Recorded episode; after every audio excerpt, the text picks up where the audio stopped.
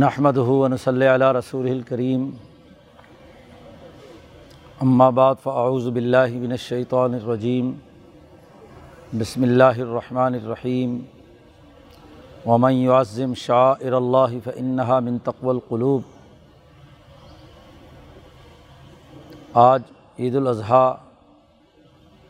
1441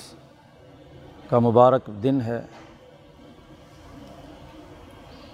آپ تمام احباب اور سلسلہ عالیہ رحیمیہ رائے پور کے تمام متعلقین کو ہماری طرف سے، ہماری جماعت کی طرف سے بہت بہت مبارک ہو۔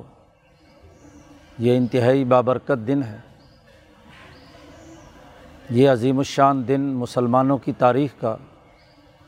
ایک اہم ترین اور عظمت والا دن ہے۔ اس دن میں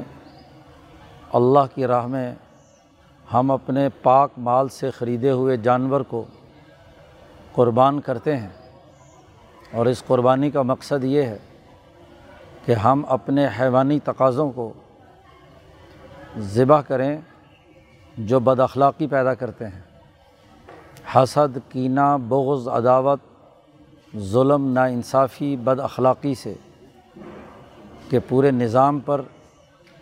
اپنے جانور کو ذبح کرنے اور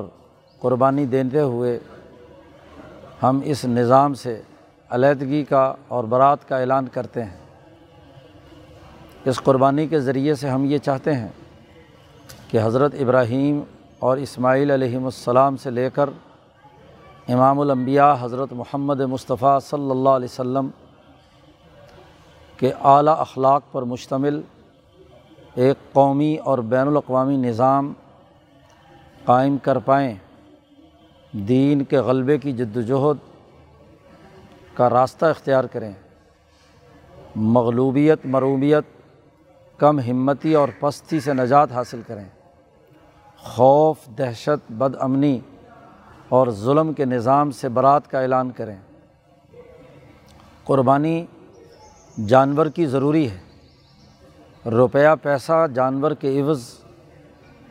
دینا درست نہیں ہے۔ جو لوگ یہ کہتے ہیں کہ جانور ذبح کرنے کے بجائے محض روپیہ پیسہ جو قربانی کا ہے وہ لوگوں میں بانٹ دیا جائے، وہ دراصل قربانی کی روح نہیں سمجھتے، وہ دین کی ایک عظیم تاریخ کا انکار کرتے ہیں۔ دنیا میں وہی قومیں ترقی کرتی ہیں جو اپنی تاریخ، اپنے قائم کیے ہوئے پروٹوکول کی پابندی کرتی ہیں۔ دنیا کے ہر آئین اور دستور میں ملکی نظم و نسق چلانے کے لیے جو پروٹوکول مقرر کیا جاتا ہے، تمام قومیں اس کی پابندی کرتی ہیں، اپنا یوم آزادی اسی طریقہ کار کے مطابق مناتی ہیں جو ان کی پروٹوکول بک میں لکھا ہوا ہے۔ تو یہ مسلمانوں کا قومی اور بین الاقوامی یوم آزادی ہے، جب انسان حیوانیت کی قید سے آزاد ہو کر امام انسانیت ابراہیم علیہ السلام کے انسانی نظریے کو قبول کرتا ہے۔ اس کا پروٹوکول بھی حضرت ابراہیم اور اسماعیل علیہ السلام نے طے کر دیا، اور بالخصوص امام الانبیاء حضرت محمد مصطفیٰ صلی اللہ علیہ وسلم نے اس کا طریقہ کار واضح کر دیا۔ اس لیے صحابہ کرام نے جب جانوروں کی ذبح ہونے کے حوالے سے حضور سے سوال کیا تھا، ما هذه الاضاحی، یہ قربانی کیا ہے؟ تو آپ صلی اللہ علیہ وسلم نے فرمایا تھا، سنت ابیکم ابراہیم، یہ تمہارے باپ ابراہیم علیہ السلام کی سنت ہے۔ ابراہیم علیہ السلام ہمارے روحانی باپ ہیں تمام مسلمانوں کے، تو اس لیے ان کی اس سنت کو زندہ کرنا ہے جانور ذبح کر کے۔ جب ہم جانور ذبح کرتے ہیں تو دراصل اپنی حیوانیت ذبح کرتے ہیں، اپنی حیوانی خواہشات، حسد، کینہ، بغض اور عداوت اور حیوانی جذبات کو ذبح کرتے ہیں، اور اس کی جگہ پر اپنی روح کے ملکی تقاضوں کو جو اعلیٰ اخلاق کے حامل ہیں، ایک سچا اور کھرا انسان بنانے والے ہیں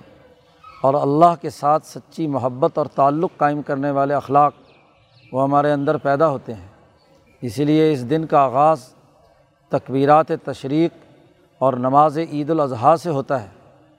کہ اس کے ذریعے سے ہم اللہ سے تعلق قائم کریں، خدا پرستی کا جذبہ پیدا کریں، اور پھر انسانیت دوستی کے معیار کو قائم کرنے کے لیے اپنے خالص مال سے خریدے ہوئے جانور کو ذبح کر کے اس سنت اور طریقے کو زندہ کریں جو پروٹوکول کے طور پر حضرت محمد مصطفیٰ صلی اللہ علیہ وسلم نے مسلمانوں کے لیے وضع کیا ہے۔ اس لیے جو صاحب استطاعت ہیں انہیں ان 3 دنوں میں آج 10ویں، 11ویں اور 12ویں ذی الحج کے 3 تاریخوں میں انہیں جانور قربان کرنا چاہیے، اور اس عزم اور ارادے سے کرنا چاہیے کہ ہم اپنی حیوانی خواہشات کو کنٹرول کریں گے۔ ہم نے جانور ذبح کر کے دراصل اپنے قلب پر چھری چلائی ہے،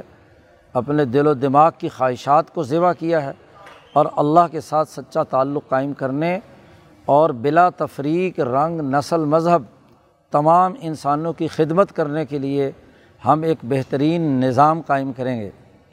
امام انسانیت ابراہیم علیہ السلام اور امام الانبیاء حضرت محمد مصطفیٰ صلی اللہ علیہ وسلم کی امامت میں